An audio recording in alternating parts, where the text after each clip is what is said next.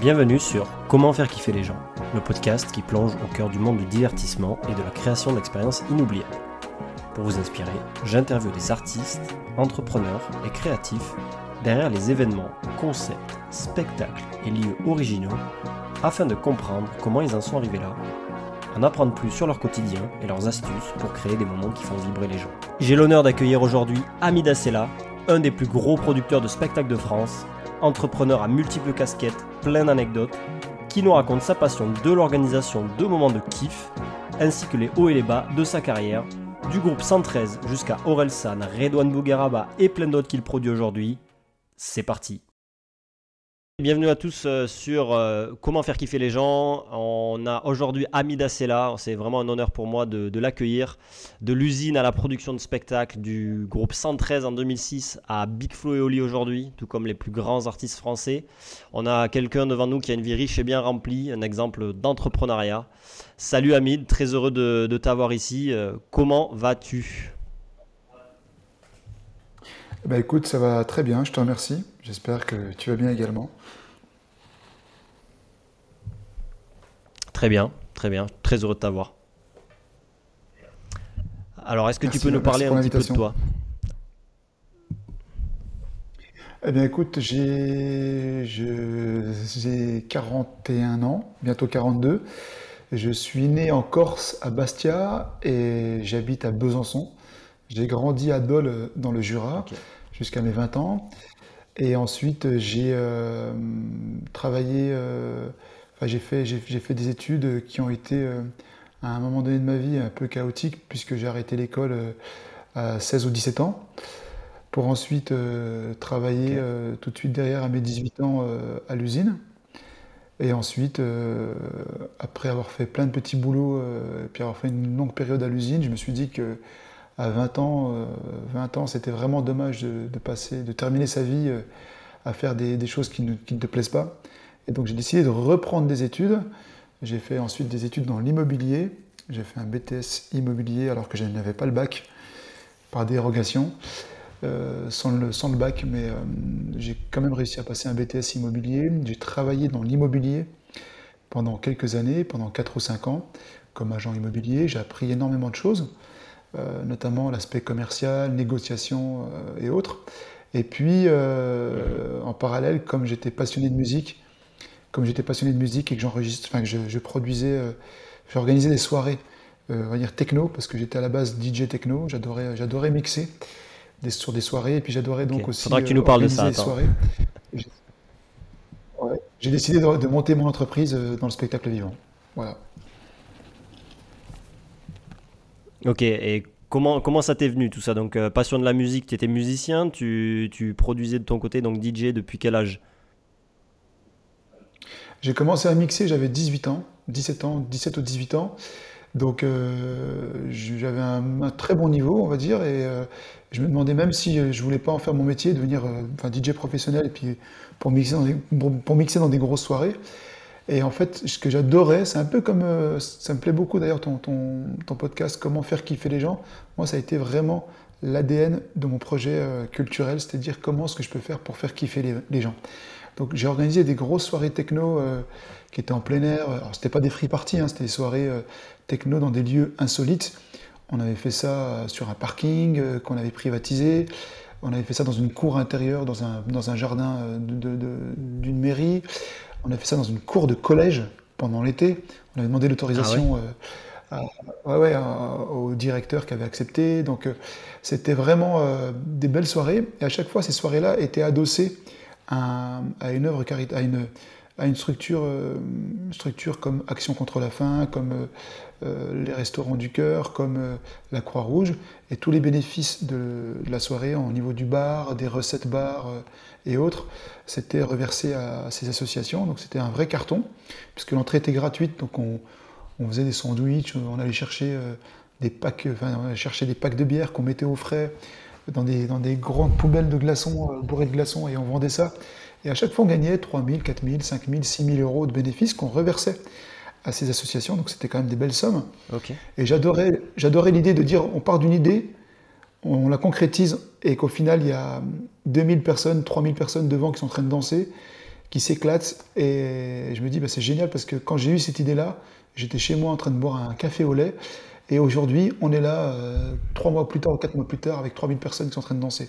Et ce cheminement-là, je me suis dit, c'est quand même assez magique de se dire qu'on a réussi à faire ça, que j'ai réussi à faire ça. Donc voilà, c'est pour ça que j'ai créé ma boîte dans le spectacle vivant en me disant, voilà, je veux organiser des concerts pour faire kiffer les gens. Ok, bah tu vois, on est, on est, on pile poil dans le thème, euh, c'est super.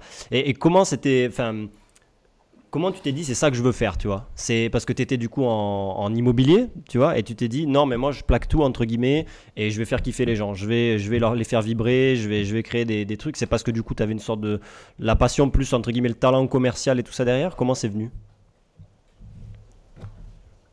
Alors en fait, c'est venu naturellement. En fait, euh, je tournais en rond dans, dans l'immobilier, c'était toujours la même chose.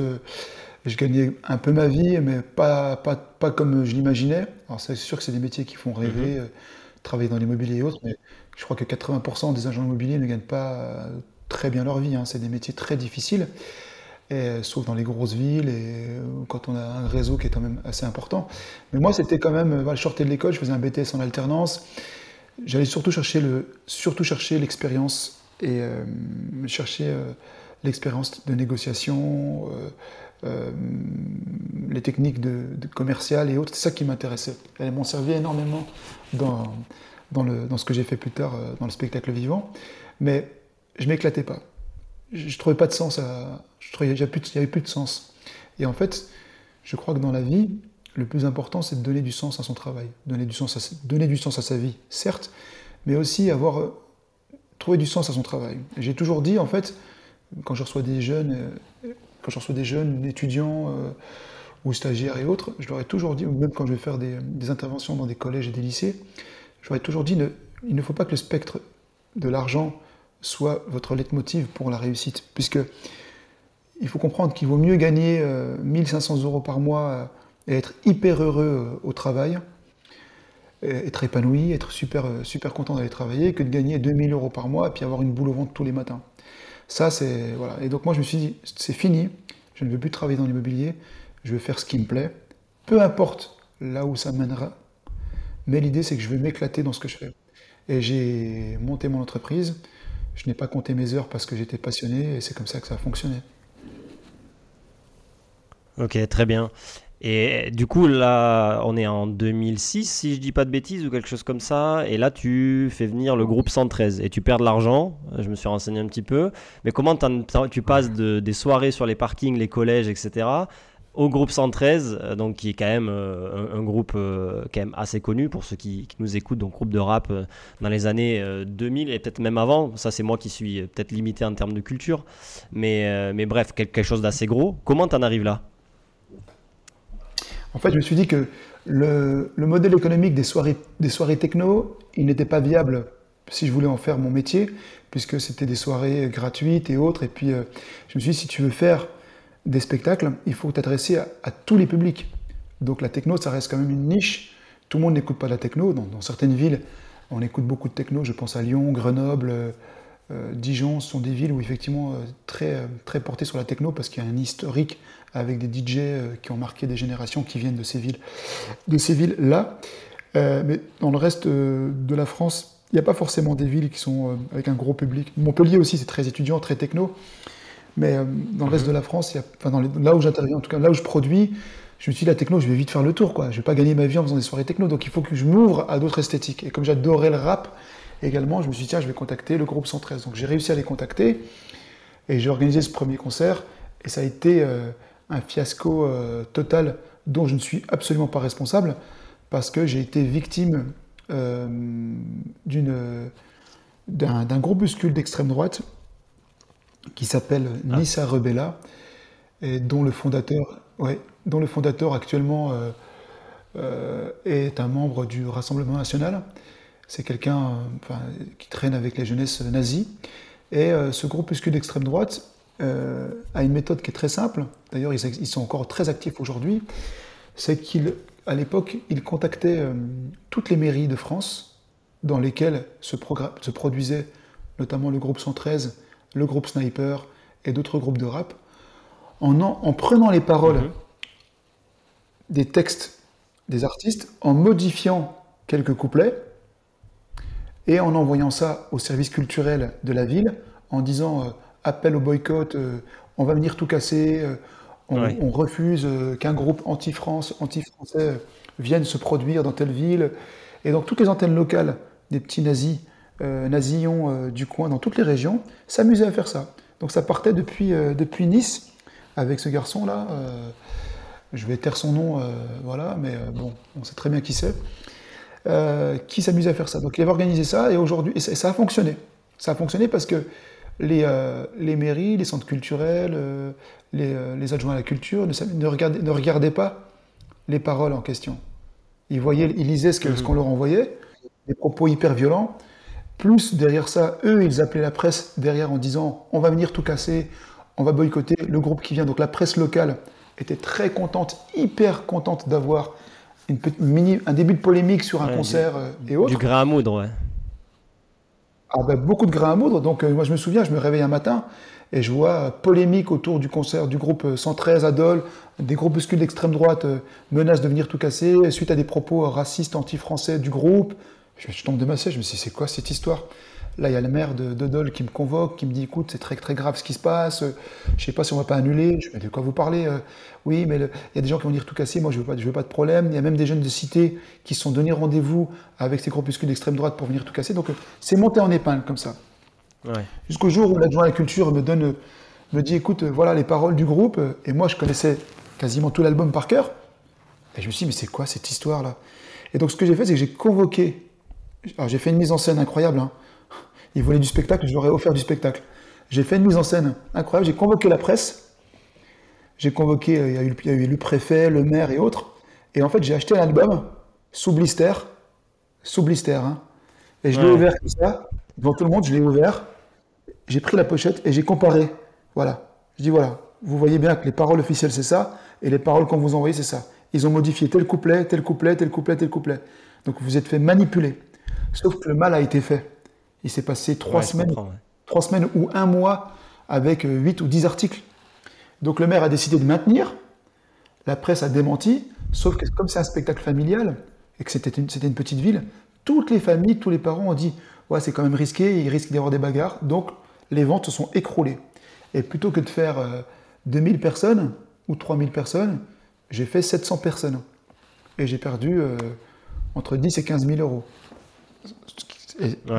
les, 15 000 euros en question, c'était toutes mes économies de toute ma vie, en fait. Il hein. faut considérer que moi, j'avais économisé toute ma vie. Enfin, quand j'étais préadolescent, je travaillais, euh, euh, je faisais jardinier, j'allais tondre chez les gens, euh, je travaillais. après, j'ai travaillé. Tout ce que j'ai mis de côté toute ma vie, c'est parti en fumée sur mon premier spectacle. donc, tu as, pris, as pris tous les risques. Et, et moi, la question que j'ai, c'est Comment tu les as contactés en fait? Du coup, tu avais déjà un petit peu de réseau, tu as, ouvert des portes euh À l'époque, non, je les ai contactés via leur site officiel. Il y avait, euh, il y avait le contact euh, via leur site officiel. Ensuite, j'ai sympathisé avec le manager, je suis allé le voir, j'ai fait des rendez-vous avec lui, des réunions. Et ils ont vu que j'étais hyper motivé, bien structuré. Je leur ai montré l'expérience que j'avais, des soirées que j'avais organisées par le passé. Ils m'ont fait confiance. Sauf que je l'ai acheté, j'ai acheté le groupe au prix fort. Parce que voilà, ils se sont dit, bon, voilà, on y va euh, avec quelqu'un qu'on ne connaît pas, donc j'ai acheté, j'ai tout acheté au prix fort, quoi. Et ça a été vraiment un fiasco financier, et j'en veux beaucoup euh, à ce garçon euh, du Front National et du.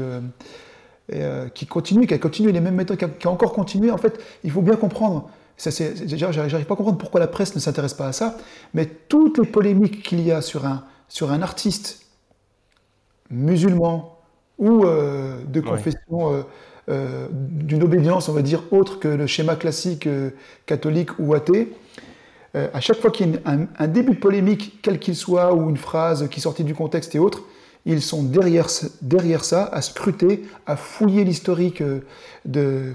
Bah, par exemple, la petite Ménel, la chanteuse Ménel qui avait chanté, qui avait fait, qui fait The Voice, qui était partie pour tout gagner parce que tous les, tous les jurys étaient fans d'elle, puis elle chantait merveilleusement bien. Euh, en fait, c'est ce groupe en question qui est allé chercher des phrases qu'elle avait dites euh, alors qu'elle avait 13 ans. 13 ans. Elle avait 13 ans.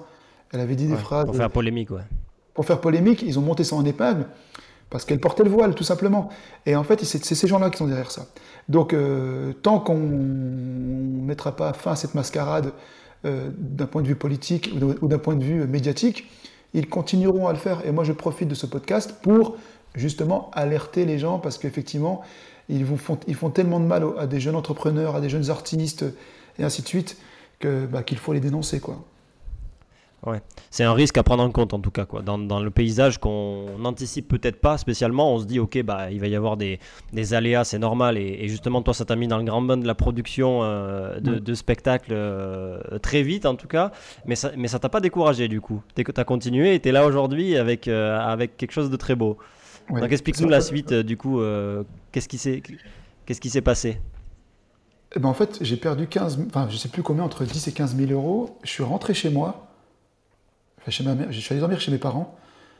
Il était 2h du matin, je me suis effondré, j'étais pas bien du tout. J'ai fait une espèce de crise d'angoisse en disant oh parce que toute la pression quand même, toute la pression parce que c'est plusieurs mois de pression et un stress monstrueux avec les médias qui vous appellent, la polémique, l'annulation, et c'était un truc de fou. Je rentre chez moi, et il est 2h du matin, je suis pas bien du tout, je m'effondre dans, dans, le lit, je transpire, je suis pas bien du tout, et ma mère, elle vient me voir, elle me dit, écoute, c'est pas grave, tu as perdu cet argent, arrête, reprends ton boulot et, tu, vas, tu vas te refaire et ainsi de suite.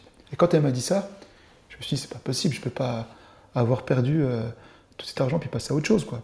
et au fond, il y avait des gens de ma mhm. famille, il y avait des copains du collège, du lycée, de ma famille, qui étaient hyper fiers et hyper contents de, de voir que j'ai réussi à faire venir un tel groupe dans une petite ville. quoi. C'est quand même euh, hallucinant. C'est comme si aujourd'hui tu faisais venir, euh, je sais pas moi, Orelsan à l'époque, Orelsan ou Stromae dans une ville à Châteauroux, quoi. Tu vois, je veux dire. Euh, ouais, ou, bien sûr.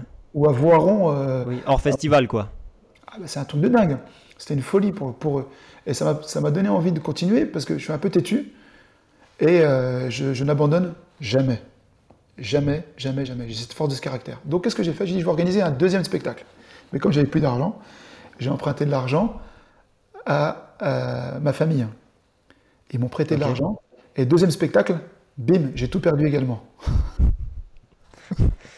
On rigole, mais, mais à l'époque, ça devait être un peu moins rigolo.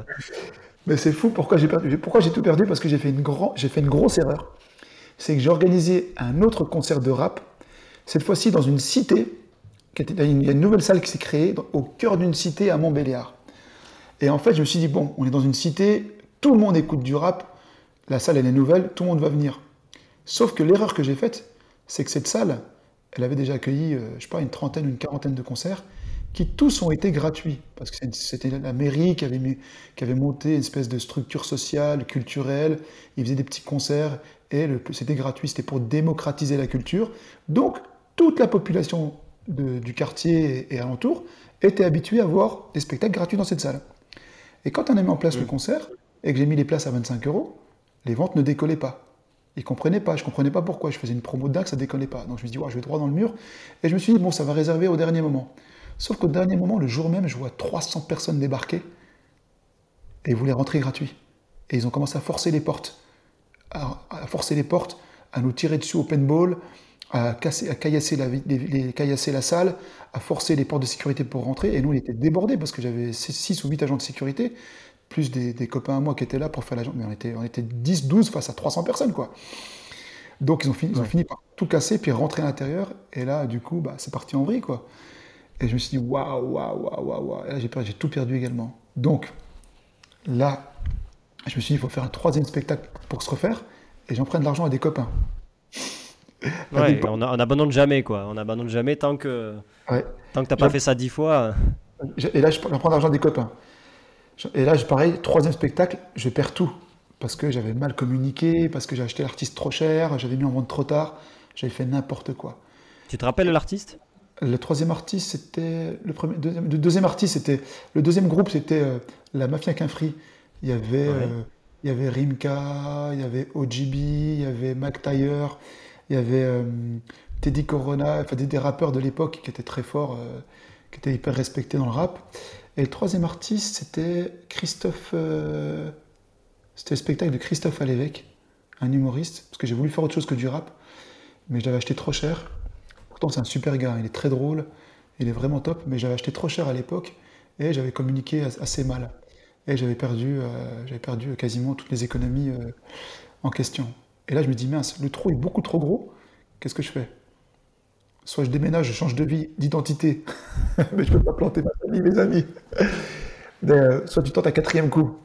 Et là, je tente, j'ai plus d'argent, donc je tente un quatrième coup au bluff.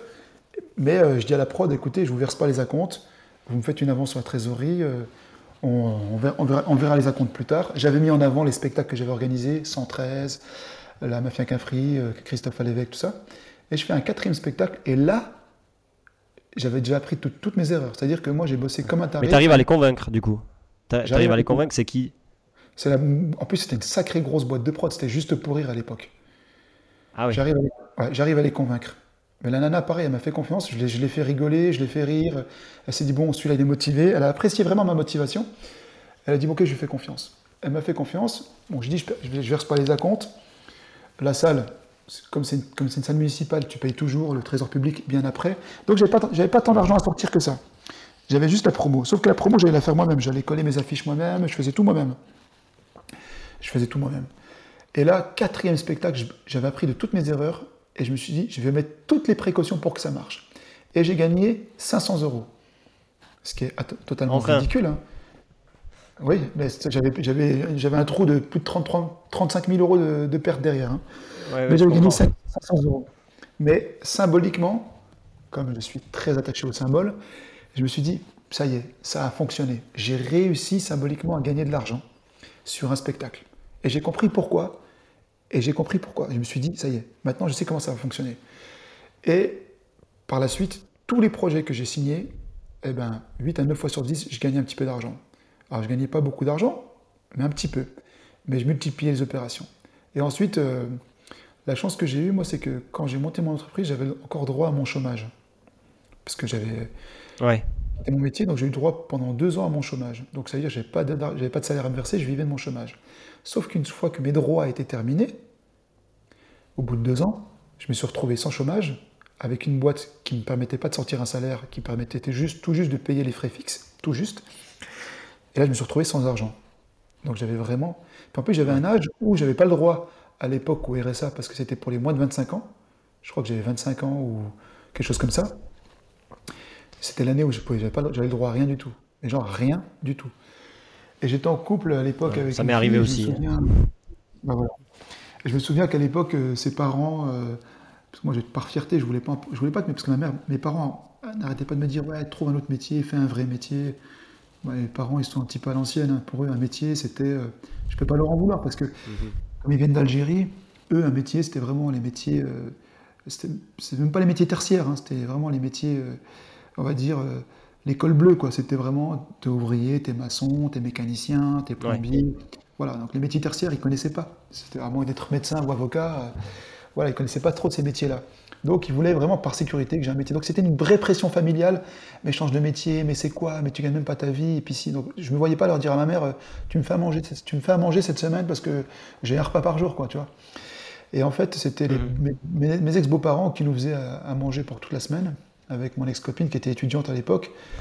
Et euh, j'avais des aides APL euh, qui me permettaient tout juste de payer le loyer.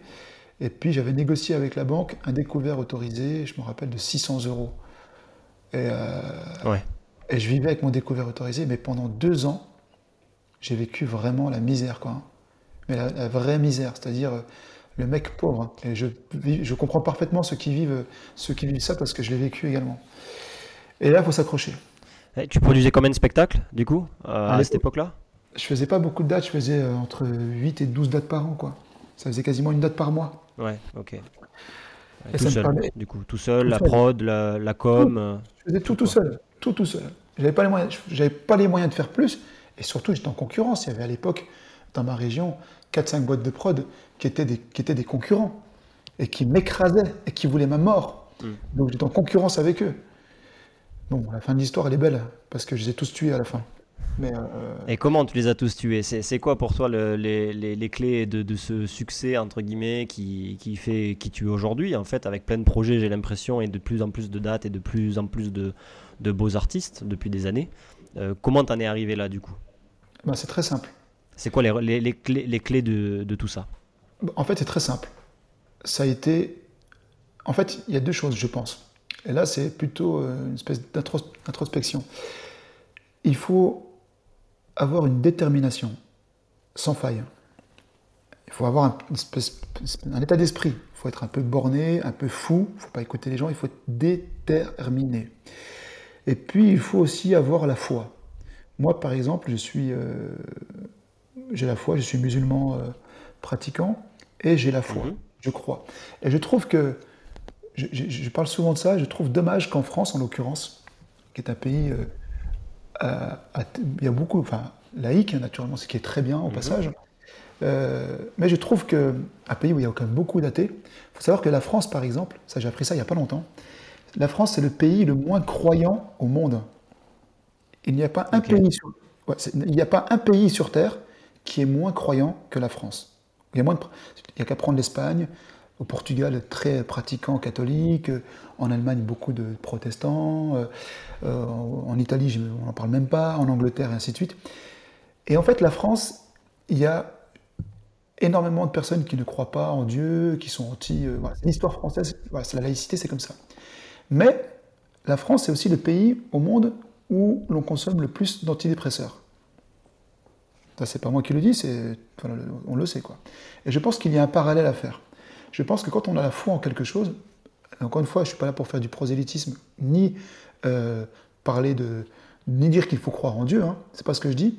Je dis juste que je trouve hallucinant, je trouve dommage, en tout cas, que les gens n'aient pas la foi en quelque chose. Alors, on peut avoir la foi en la nature, on peut avoir la foi en une espèce de force extérieure, universelle et autres. On peut avoir la, foi en l'humanité, en l'être humain, peu importe. Mais je trouve dommage qu'il y a beaucoup de personnes qui ont la foi en rien. Et je trouve que quand Toi, ça t'a aidé en fait, c'est ce que tu dis. Du coup, ça t'a aidé à, aller là où tu, es aujourd'hui, quoi. Ça a été fondamental. Fondamental. Détermination et la foi en quelque chose. Et quand on, quand on a ça, eh ben, ça nous permet de soulever des montagnes. Tout simplement. Et en fait, j'ai travaillé. Est-ce qu'il y a eu des événements oui. pardon, est-ce qu'il y a eu des événements, du coup, euh, qui ça va peut-être faire écho avec ce que tu allais dire, des événements qui, qui, ont vraiment fait cliquer, tu vois, ta carrière et, la carrière de ta boîte au final euh, et t'amener là où tu en es aujourd'hui? Tu vois, des trucs que tu te rappelles, tu dis à ce moment-là, tu as 2010, 2012, j'en sais rien. Euh, là, tu vois, il y a eu ça et, ça a permis vraiment de passer un, palier, quoi. Bah, Avec cette détermination. Bah, c'est fou, hein, parce que tu parles de 2010. Alors, j'ai vécu quelque chose, c'était très personnel, mais j'en parle aujourd'hui parce que j'ai pris beaucoup de recul, puis ça date d'il y a 13 ans. J'ai vécu un traumatisme euh, assez, euh, assez choquant et je pense que peut-être que 95% des gens ne s'en seraient pas relevés. Et encore une fois, c'est parce que j'ai eu une détermination et une foi sans faille que j'ai pu m'en relever. Je me suis marié en 2010. Ça faisait 11 ans que j'étais en couple euh, avec mon ex-conjointe. Et au bout de 11 ans, on a décidé de se marier. Et quand on s'est marié, deux semaines après mon mariage, mon père euh, est décédé d'un arrêt cardiaque. Voilà. Il est mort deux semaines après d'un arrêt cardiaque. Mmh. Et deux semaines après mon père, ma cousine, qui a 42 ans, est décédée également d'une de, maladie qu'elle a attrapée, qu'elle a attrapée à l'hôpital, une espèce de staphylocoque ou une infection euh, qu'elle a attrapée mmh. à l'hôpital. Et deux semaines après ma cousine, il y a eu euh, mon cousin qui lui avait 35 ans qui est mort aussi d'un arrêt cardiaque. J'y croyais pas une seconde parce qu'on a pris ça. Enfin, c'était la série des trois, comme on dit. Hein. Et deux ou trois mois après, mon ex-femme décide de me quitter. Voilà. Ce qui veut dire que hmm. je me suis marié. Deux semaines après, j'ai perdu mon père. Deux semaines après, j'ai perdu ma cousine. Deux semaines après, j'ai perdu euh, mon cousin. Et deux mois après, j'ai perdu euh, ma femme. Ce qui veut dire que si. J'en ai fait papillon. C'est terrible. si quelqu'un était venu à mon mariage, le jour de mon mariage, si cette personne m'avait dit Tu vois, Hamid, là, tu es en train de te marier, là, tu vois, c'est super, c'est le, plus beau jour de ta vie, mais tu vois ton père là Tu vois ta cousine Tu vois ton cousin Tu vois ta femme Eh bien, dans deux semaines, ton père va mourir, ton cousin va mourir, dans ta, cousine, et ainsi de suite. Dans le pire des scénarios, je l'aurais jamais cru, c'était pas possible. Bah, ça être arrivé. Et quand vous vivez ça, bah, vous avez deux solutions. Il y en a deux. Il n'y a pas 15 000 solutions, il y en a deux. Soit vous sombrez, vous tombez dans l'alcoolisme, vous tombez en dépression parce que vous vivez un choc qui est juste hallucinant. Déjà de perdre son père qui est en très bonne santé, qui part comme ça. Et puis perdre sa femme et son cousin et sa cousine, euh, alors que, je veux dire, on ne s'y attend pas, ils sont super jeunes. Quand vous vivez ça, deux solutions s'ouvrent à vous. Soit vous tombez en dépression, soit vous dites, bon, allez, qu'est-ce qu'on fait maintenant? On se relève les manches, la vie est belle, la vie va continuer. Qu'est-ce que ton père aurait voulu? Est-ce que ton père aurait voulu que tu, te morfondes sur toi-même? Est-ce que ton père exactement. tombe en dépression? Bah, Par respect pour lui, tu vas relever la tête. Il est mort. Ta femme t'a quitté, il y a d'autres femmes sur Terre, tu vas refaire ta vie. Et voilà. Tu as le droit d'être triste, tu as le droit d'être malheureux, il n'y a pas de problème. Maintenant, tu bosses. Il te reste quoi? Il te reste ta boîte. Ta famille et ta boîte. Voilà, donc tu bosses. Et c'est à ce moment-là. Parce que là, ta boîte, elle marchait déjà? Enfin, tu étais où euh, à cette, euh, cette période-là? J'étais sur une ligne de crête. Une ligne de crête qui voulait que c'était une année charnière. Soit je déposais le bilan, mhm. parce que c'était très compliqué, j'avais du mal à décoller. Et ça faisait, euh, ça faisait 4 ans que je, que je gagnais pas, que j'avais pas d'argent, quoi. Ça deux, enfin, presque 2 ans, 3 ans que je, que je, vivais avec rien. J'étais euh, un pauvre, quoi. J'étais vraiment pauvre. Euh, avec un repas par jour. Et avec une pression de dingue, une concurrence monstrueuse. Et je me suis dit, soit, effectivement, tu sais quoi, t'en profites pour couler ta boîte, tu changes de vie, et, et soit tu, te défonces. Et je me suis défoncé, comme c'est pas permis, à bosser 10-12 heures par jour et à prendre, à prendre des erreurs de mes concurrents, à prendre qu'est-ce qui, n'allait pas chez eux, quelles conneries ils font? Et j'ai compris, j'ai fait une espèce d'analyse, mais vraiment, une, analyse profonde, approfondie de toutes les erreurs et de toutes leurs qualités, de toutes leurs... et j'ai essayé de, proposer quelque chose de, de beaucoup plus intéressant et de beaucoup mieux.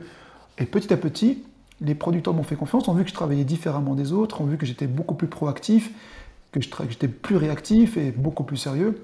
Et petit à petit. C'est quoi qui a fait la diff? C'est quoi cette différence du coup? Elle est très simple la différence. Vous savez, tu sais, quand tu es confortablement, ça c'est une erreur que les grands patrons font ou que des, que des grosses boîtes font. Le confort. Ouais. Exactement, c'est le piège. Et ça, moi je me mets une pression de dingue tous les jours, hein, même si ça marche très bien pour moi aujourd'hui tous les jours, je me mets une pression de dingue parce qu'il n'y a rien de pire que de se dire Allez, cool, on est confortable, On est arrivé, ouais. on est arrivé à destination, du coup. Ouais. jamais arrivé à destination. Et eux, hmm. parce qu'ils étaient bêtes, ils étaient vraiment nazes d'ailleurs, ils étaient vraiment nuls, je me suis dit Mais en fait, ils, font des erreurs. non, mais, non, mais c'est vrai, ils font des erreurs tellement grosses, ils ne le voient même pas. Ils ne voient même pas que je suis en train de reprendre du business, ils ne se rendent même pas compte. Et puis, plus plus, euh, plus je reprenais business, du business, plus ils se confortaient dans leur choix en disant oh, je m'en fous. Et, puis, et en espace de deux ans ou trois ans, les cinq concurrents que j'avais, qui étaient très importants, je les ai tous tués. J'ai pris toute leur part de Mais c'était sur quoi? Sur la promo Sur, euh, sur la programmation Sur quoi? Sur la gestion financière? Surtout sur la. déjà, sur leur euh, capacité. Leur capacité à, à réagir sur la promo. Sur la promo leur capacité à accueillir les artistes, leur capacité de négociation. Surtout, surtout, ils étaient médiocres. Je me suis dit, mais comment ils ont fait pour arriver à ce niveau-là alors qu'ils étaient nuls hmm. Tiens, tiens, du coup, ça me fait pas, ça me fait, ça me fait aller sur une question que je voulais te poser euh, sur le. Euh, tu dis, voilà, les autres ont fait des erreurs, toi tu t'es dépassé et tout ça. Comment tu t'assures, euh, même encore aujourd'hui et du coup à l'époque, que euh, tu proposes potentiellement les meilleurs spectacles, que l'expérience des spectateurs elle est bonne? Tu vois, tu me parlais tout à l'heure des gens qui sont venus un peu euh, tabasser le, comment dire la salle avec les agents de sécurité qui étaient postés et tout ça. Comment tu fais ou comment tu as fait pour que au final bah, tu fasses kiffer les gens, tu d'une manière opérationnelle, tu vois, et que surtout, ma question elle est double, tu comment tu fais remonter l'info que ça s'est bien passé ou pas, tu vois? C'est ça ma, ma question aussi derrière. Je mets la pression à tout le monde. Je suis hyper exigeant avec tout le monde. Et en même temps, hyper cool. En fait, l'art du management est fondamental. Tu ne peux pas mettre une pression.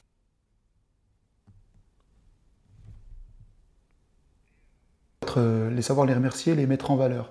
Moi, en fait, cette réussite, elle n'est pas liée qu'à moi. Hein. Elle, est, elle est liée aussi à mon équipe.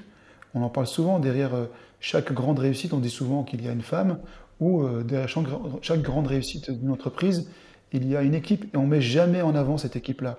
J'en serais jamais arrivé là, même avec ma détermination, s'il n'y avait pas une équipe derrière qui était euh, déterminée et qui était euh, hyper, hyper carrée.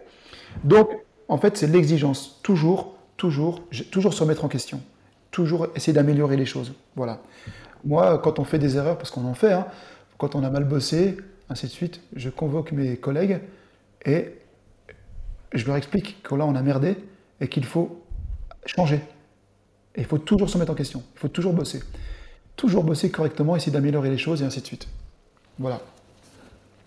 Et opérationnellement, ça veut dire quoi? Par exemple, tu as des artistes que, que tu as accueillis, ça s'est mal passé, le public, la gestion de, des entrées, de la billetterie, de la sécurité, des, des, des buvettes, enfin j'en sais rien, tu vois. C'est tous ces ce, genre de choses-là ou c'est plus dans la prod en amont?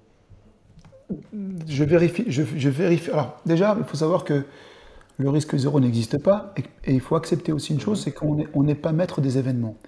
Je veux dire, du prenez un artiste qui rate son train, qui est mal luné, qui a des soucis perso, parce que les artistes, en grande majorité, ils sont névrosés, angoissés. C'est le propre de l'artiste, justement. Et euh, il faut savoir composer avec ça. C'est-à-dire qu'il faut savoir l'accueillir, le mettre dans des bonnes conditions. Mais parfois, moi je me souviens par exemple, je me souviens, je me suis fait défoncer par euh, Jacques Higelin. Je m'en souviens à l'époque, pourtant je l'avais programmé plein de fois, ça se passait super bien. Mais c'était pas de ma faute, c'était de la faute d'un taxi. Jacques Higelin, on le met dans un hôtel, et euh, on lui dit, écoutez, est-ce que vous voulez qu'on vous envoie un chauffeur privé pour venir Non, non, vous embêtez pas, je prends, vous m'enverrez un taxi. On envoie le taxi, sauf que on dit au taxi, il arrive dans 5 minutes. Donc le taxi, il arrive euh, au bout de 3 minutes. Sauf que Jacques Higelin, il se dit, bon, bah, 5 minutes, il passe un coup de téléphone, il prend l'ascenseur, il attend l'ascenseur, il descend. Et au moment où il descend, le taxi, ça faisait 7-8 minutes qu'il était en bas, ou 10 minutes, il décide de se barrer. Et Jacques Higelin, se retrouve sans taxi à essayer de courir après lui. Sauf que c'est une personne qui est assez âgée, et à ce moment-là, qu'est-ce qu'il fait? Il décide de venir à la salle à pied. Et il pleut à ce moment-là. Et il est énervé. Donc quand il arrive, bah, il te défonce, quoi. Mais tu es pour rien, puisque c'est le chauffeur de taxi qui n'a pas attendu. Donc, ton, eh ben, par contre, tu te remets en question. Tu te dis, en fait, j'aurais dû checker bah en envoyant un taxi. En envoyant, quand même un chauffeur. Mais quand tu gères plein de choses à ce moment-là, et que tu as l'habitude de te dire, bon, bah, le taxi, c'est cool, ça, ça roule, bah, en fait, bah, voilà. Mais, donc, voilà, le risque zéro n'existe pas. Ouais, tu dois mettre des fusibles un peu partout au final, quoi. C'est-à-dire que des fois, tu as un filet, mais il y en a un deuxième euh, en dessous, quoi. Parce que sinon, ça peut péter et, après tout. Exactement. Exactement. Exactement. Ok. Tu, parles un peu des fois à ton public, dans le sens, enfin, euh, via peut-être euh, la, voix de, tes collaborateurs ou d'autres, dans le sens, voilà, est-ce que vous avez passé une bonne soirée euh, Qu'est-ce que vous voulez voir comme, spectacle dans la région dans les années futures, etc. Enfin, tu vois ce que je veux dire, dans le sens où comment tu, comment le public influe ton taf quotidien et ta programmation?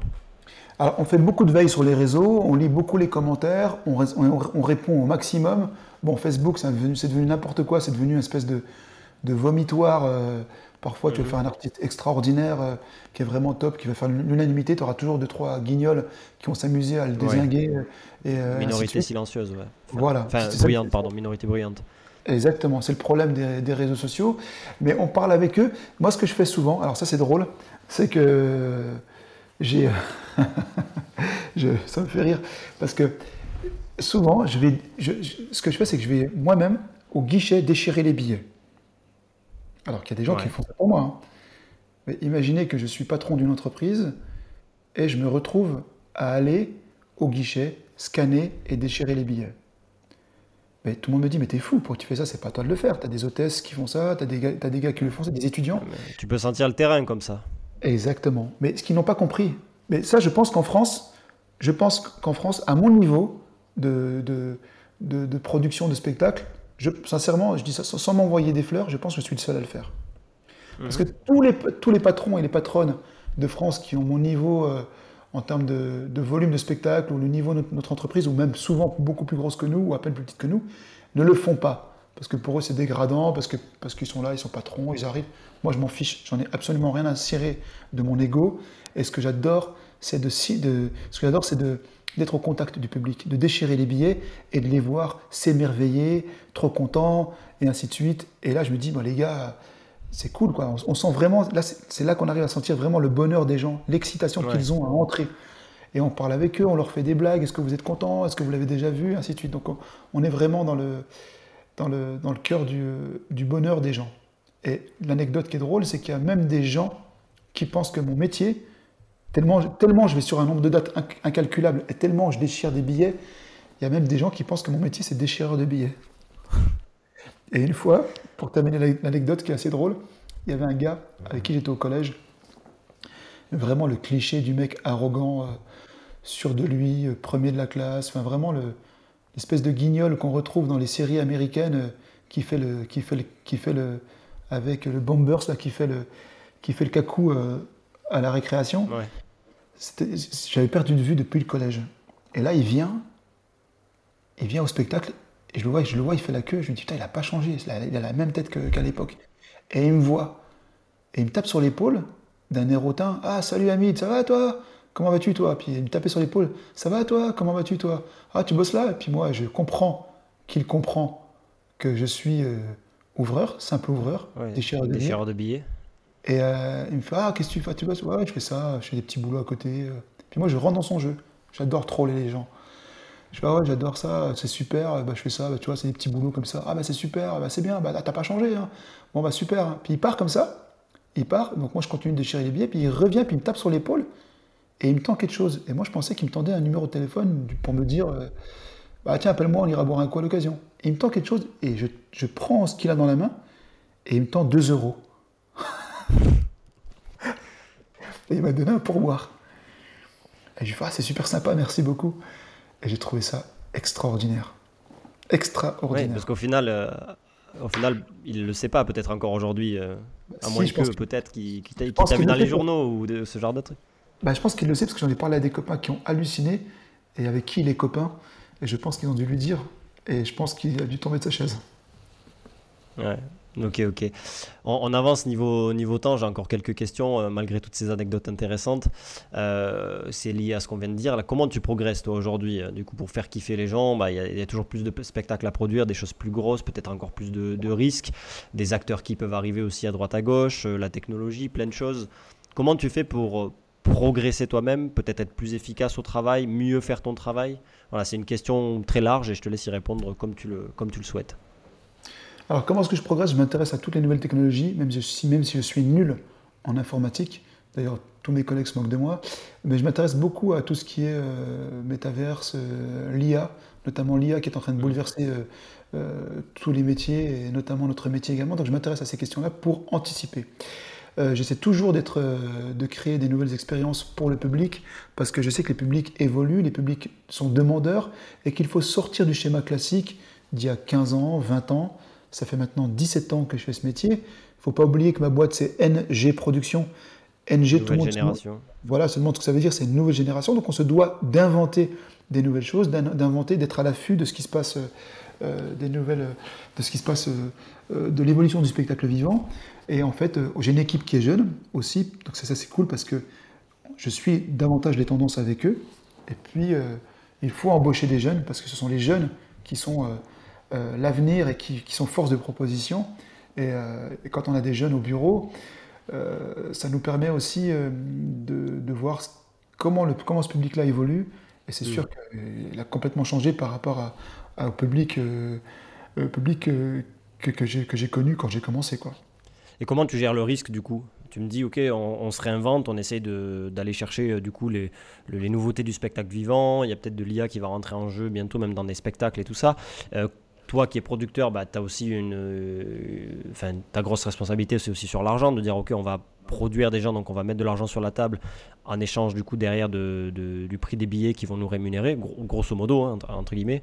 Euh, comment tu te dis, OK, ça, on va prendre du risque là-dessus, sur tel spectacle, sur tel, euh, sur tel show, etc. Comment tu fais ta prog avec cette idée de réinvention aussi?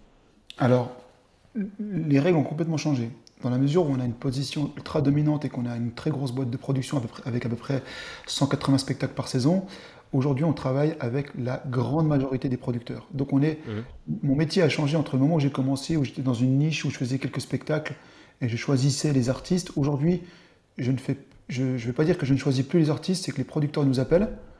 Mmh.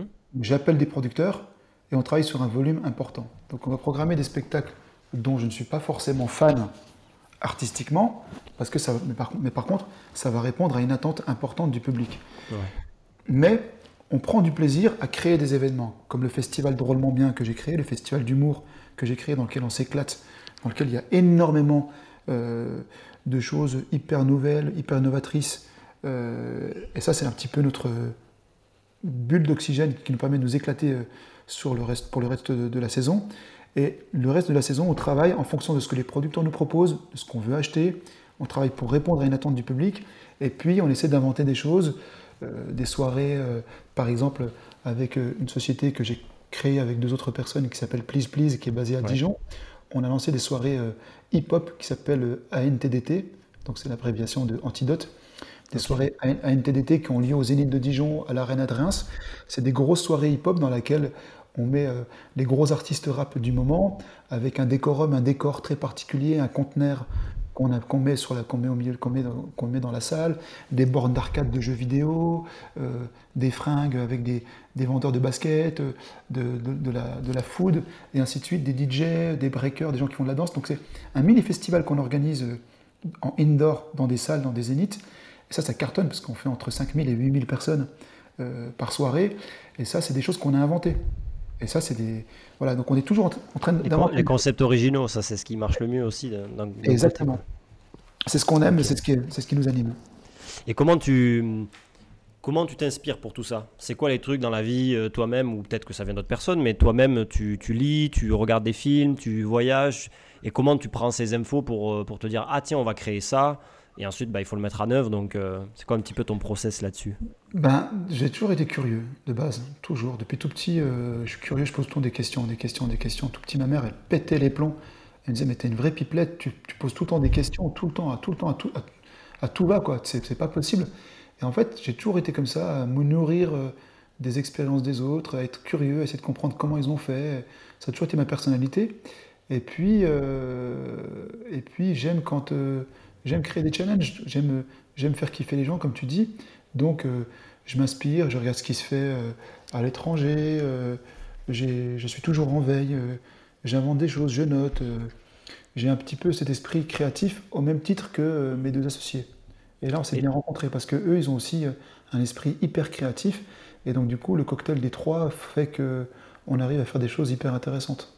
Voilà, la complémentarité, c'est super, super intéressant. Et, c'est quoi, hein, pour parler factuel, un peu les trucs du moment qui t'inspirent? Là, on est du coup, euh, si je dis pas de bêtises, le 20 septembre 2023, à l'enregistrement de ce podcast. Qu'est-ce qui t'inspire aujourd'hui? D'un point de vue culturel ou d'un point de vue. Euh, ça peut être tout, euh, qui, peut avoir du coup une incidence sur ton taf derrière, quoi. Bah, ce qui m'inspire, c'est, enfin, ce qui m'inspire et ce qui me fait, ça m'inspire et ça me fait peur. Ça peut être très précis aussi. Hein. Ça peut être un spectacle, un artiste, tu vois, les, choses que tu as vues ou, des tendances comme l'IA, tout ça. C'est très large comme question.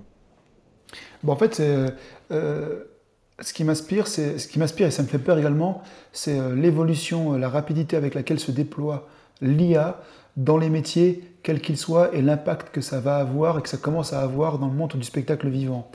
ce qui m'inspire aussi, c'est la, révolution qu'il y a dans la jeunesse actuelle, notamment sur les questions d'inclusion, sur les mhm. questions d'égalité, sur les questions, euh, euh, sur les questions, euh, sur les questions sociales, sur ces questions-là, sur ça, ça m'inspire beaucoup. Je me dis, voilà, on a une jeunesse aujourd'hui qui arrive à dire aujourd'hui, moi, je suis, je me sens en tant qu'homme, je me sens en tant que femme, je suis comme ça. Euh, moi je suis euh, transgenre, moi je suis. Voilà, cette espèce de liberté, cette espèce de vent de liberté qu'il y a chez les jeunes, euh, ça, ça m'inspire beaucoup. Parce que je me dis, en fait, on est dans un basculement civilisationnel, voilà, j'arrive à le dire, et sociétal, qui est très important. En fait, on vit un, peu ce que euh, nos parents ont vécu avec mai, 68. On, a, on, a, on vit un peu ça. Et je trouve ça hyper intéressant. Hyper intéressant. Ok. Et les artistes du moment, les, spectacles du moment qui t'inspirent?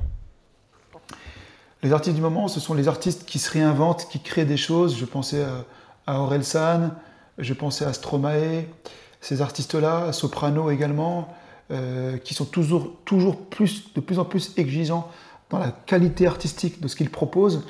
Euh, les, artistes du moment, c'est aussi euh, les humoristes qui arrivent avec des nouvelles formes, nouvelles formes d'humour. Je pense à Redon Bougueraba, qui lui a, a démocratisé quelque chose qui existait déjà, mais par exemple l'improvisation, le fait de... C'est ça. Ce qui m'inspire aussi, c'est bah, les artistes qui vont traiter des sujets euh, hyper, euh, hyper euh, passionnants et qui communiquent. Je pensais à Karim Duval aussi, euh, qui lui arrive, qui cartonne. Mais vraiment, il cartonne. Et pour autant, il n'est pas, pas tant connu du grand public. Et il cartonne parce qu'il s'est fait connaître sur un réseau qui est totalement différent du réseau classique. LinkedIn, ouais. LinkedIn, par exemple. Et c'est, je trouve ça assez extraordinaire qu'il aille cartonner dans un réseau dans lequel aucun humoriste va. Et en fait, toutes ces personnes, tous ces artistes qui euh, font les choses de manière différente, je trouve ça génial. Et ça, ça m'inspire. En fait, ce qui m'inspire, c'est la différence. Voilà. Et plus on est différent, et plus, plus, les artistes sont différents, plus on est différent, plus, ça, je, trouve, plus je trouve ça intéressant. Yes. Bah, la différence, euh, comme dans, tout, dans, tous les business, entrepreneuriat ou même en tant qu'artiste, c'est ce qui te fait ton, ouais, ton positionnement et au final, c'est ce qui te permet de, bah, de, de, de, développer potentiellement euh, différemment, encore une fois. Et c'est ce qui fait ta force. Sauf qu'il y en a plein, il y en a plein qui ne l'ont pas compris. Hein. Et eh oui, qui copient et qui, qui font, qui font pareil. J'écoutais André Manoukian il n'y a pas longtemps qui disait euh, euh, sur une émission qu'il y a, il y a des artistes, des musiciens qui veulent ressembler à, tu vois, ressembler à euh, je sais pas, justement Orelsan, etc., mais qui en deviennent la copie conforme, mais au final, du coup, il n'y a plus rien, il n'y a plus de substance, mm. et c'est compliqué, du coup, pour eux de, se développer parce que ce ne sont que des, des copies, et c'est dommage. Exactement. Alors qu'il y a du talent. Euh, on, a, on, arrive sur la fin de notre enregistrement. Euh, quels sont un petit peu les projets du, du, moment, du coup, pour faire, pour faire kiffer les gens? Peut-être des rêves de, de, personnes à produire qui sont dans les, dans les tuyaux ou pas encore? Alors là, c'est pas tant, c'est pas tant le rêve des artistes parce que aujourd'hui, on a la chance de programmer euh, quasiment tous les artistes qu'on souhaite programmer, quasiment.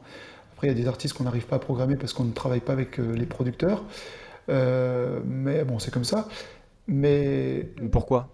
Parce que parce que t'as pas les, relations, c'est eux qui veulent pas parce que vous êtes trop petits. Non non non, non, non c'est pas du tout. Non parce qu'on est pas, non, au contraire on est, Mhm. On est, euh, je provoque un petit peu, mais juste pour, pour voir un petit peu. Non, non, je ne vois pas ça comme une provocation. C'est juste qu'il y a des habitudes. Certains producteurs travaillent avec d'autres producteurs qui travaillent très bien. Mhm. Dans ma région, par exemple, il y a des producteurs qui travaillent très bien. Et pour autant, euh, on ne travaille pas avec euh, leurs clients. C'est comme c'est un choix. Je veux dire, demain, tu as ta voiture à réparer, tu vas chez un garagiste qui est très bon, et tu as l'autre garagiste qui est très bon également si tu as, tes habitudes d'aller chez lui, tu n'as aucune raison d'aller chez l'autre. C'est pareil. Donc voilà, donc on n'insiste pas à essayer de récupérer le business de l'autre, euh, de nos confrères, puisqu'ils euh, ont l'habitude de travailler avec eux. Et ça se passe très bien comme ça, il a pas de... Le soleil brille pour tout le monde. quoi. Ok.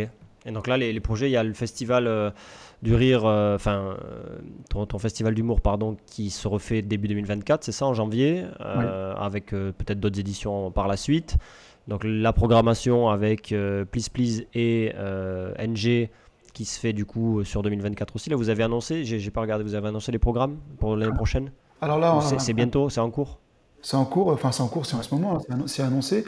Euh, alors, les nouveautés, c'est qu'on continue, on développe le festival Drôlement Bien qui prend une ampleur parce que la première édition nous a tout de suite placé comme le deuxième plus gros festival humour de France avec 12 000 personnes sur 4 jours, sachant que le premier festival de France ils font 13 000 personnes sur 8 jours.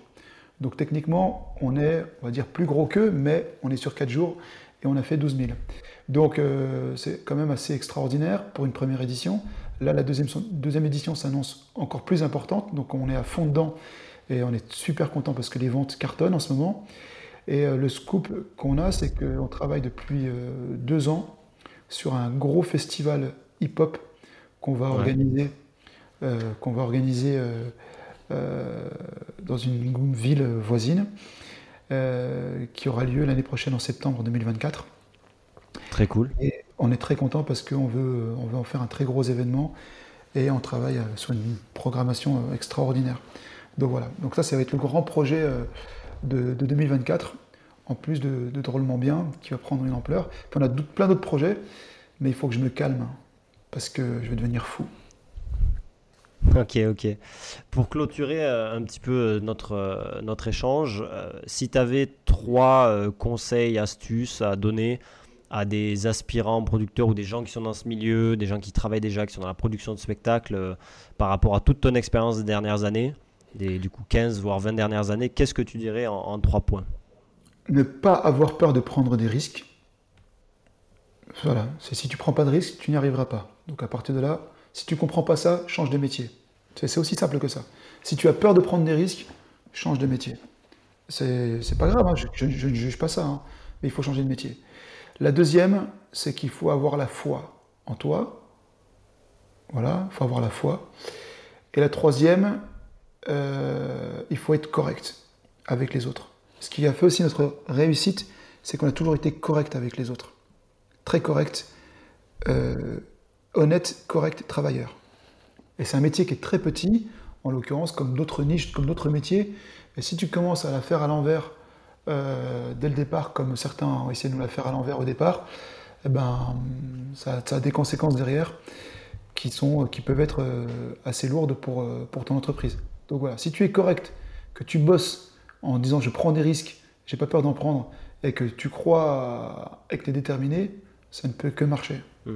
Bien sûr, tout ça, tu te protèges euh, légalement avec euh, des contrats, etc. Enfin, j'imagine que tout est bien ficelé pour éviter aussi de se faire, euh, de se faire avoir. Et dans l'autre sens, que toutes les choses soient claires pour tes partenaires et toutes les personnes avec qui tu bosses. Exactement, ouais. Service juridique, tout ce qui va bien. Et... Mais de toute façon, les contrats, de manière générale, sont tous très bien faits. Ils ont tous les mêmes modèles. Mhm. Et puis là-dessus, il n'y a, pas, a pas de problème. Nous, on n'a jamais eu, je touche du bois jusqu'à ce jour, aucun, on n'a jamais eu aucun problème avec aucune boîte de prod. Jamais, jamais, jamais, jamais. Jamais. En 17 ans de carrière, on n'a jamais eu d'histoire de procès ou autre avec un producteur. Jamais, jamais. On a eu l'occasion de se prendre la tête avec des producteurs qui ont été euh, véreux ou malhonnêtes. Et on a arrangé ça de manière amiable. On aurait pu les, traîner au tribunal. On m'a conseillé des mais j'ai pas voulu. Parce que je voulais pas euh, mmh. médiatiser ça et on a solutionné ça la même. Donc on a été payé de manière amiable. Mais j'ai pas voulu euh, enfoncer plus ces gens-là. quoi. Ok ton focus personnel là, sur, euh, sur les boîtes que tu, que tu gères? Les, les, un peu les, les, trucs sur lesquels en ce moment tu es, tu es à fond et, et tu lâcheras rien? Comment? Les choses sur lesquelles tu es en train de focus au niveau professionnel. Alors c'est quoi actuellement ce qui occupe le, la plupart de ton temps, la plupart de ton énergie euh? Déjà, ce qui, ce qui occupe mon temps, c'est de coordonner toutes mes équipes. Parce qu'aujourd'hui, on est, dans la boîte, on est, dans les deux structures, on est 17 personnes. Ouais. Ce qui est beaucoup euh, pour une boîte de prod, parce que la moyenne, c'est plutôt 4-5 euh, personnes dans une boîte de prod. La moyenne nationale, nous, on est 17. Donc on est tout de suite parmi les plus grosses boîtes de prod en France en tant que promoteur euh, local. Et donc c'est de structurer les équipes, de créer une cohésion au sein des équipes et, euh, et surtout qu'ils soient tous heureux de venir au taf. Ça, de, faire kiffer, de faire kiffer tes équipes aussi, quoi. C'est fondamental. C'est fondamental. Si un patron oublie ça, et si un patron oublie de remercier ses salariés, et si un patron oublie de, de l'importance que son équipe lui apporte, bah, c'est un mauvais patron. Et il ne réussira pas. Voilà. Euh, donc je pense que ça c'est le plus important. Donc gérer le bien-être de, mes salariés et puis d'être focus sur le festival de rap sur lequel on travaille et d'être focus sur, euh, euh, sur les soirées antidotes, le festival de Drôlement Bien et les autres projets dont je ne te parle pas encore, sur lesquels on est en train de travailler, qui sont assez importants, qui ont lieu en 2025 et 2026. Le développement, l'expansion, quoi. Exactement. Les nouveautés. Parfait. Exactement. Exactement. Ok. Bah écoute, euh, merci. Je pense qu'on a fait le tour de, pas mal de choses. On a pu voir euh, bah, un extrait de ta carrière avec des, anecdotes croustillantes sur justement euh, comment tu as pu faire kiffer les gens et comment tu t'es construit là-dedans. Si ça peut donner des clés de compréhension à, des, gens qui nous écoutent, bah c'est super. Merci de ton honnêteté, merci de ta, disponibilité par rapport, à, cette interview. Et je ne sais pas si, tu veux dire un mot de la fin, si tu as des choses à rajouter que qu'on n'a peut-être pas abordé. Non, mais écoute, je, te, je, te, remercie. C'est l'un des premiers podcasts que, que je fais. Je, trouve ça intéressant et je trouve ça hyper, hyper hyper sympa et de, de, faire un podcast qui, s'adresse à un public pour les faire kiffer. Généralement, les podcasts s'adressent à d'autres, ont d'autres sujets euh, tout aussi intéressants, mais là, l'idée de te dire on veut faire kiffer les gens, je trouve ça bien. Parce que c'est vrai qu'on oublie, euh, l'empathie c'est important. L'empathie, euh, la bienveillance c'est important. Et moi j'ai toujours dit qu'il faut être bienveillant avec les autres, et surtout, qui est important, ce que j'appelle aussi euh, tous les patrons et les patronnes et les patrons des entreprises à, ne pas avoir peur de transmettre, à ne pas avoir peur d'être bienveillant et à ne pas avoir peur et surtout de donner parce que ça vous apporte énormément, c'est hyper enrichissant. Je sais qu'il y a beaucoup de patrons qui n'ont pas le temps et ainsi de suite. Moi, je prends le temps parce que je considère que c'est hyper important de donner du temps à des structures sociales, à mhm. des jeunes qui, sont qui, qui, se perdent, qui se cherchent, à des associations, à des collèges, des lycéens.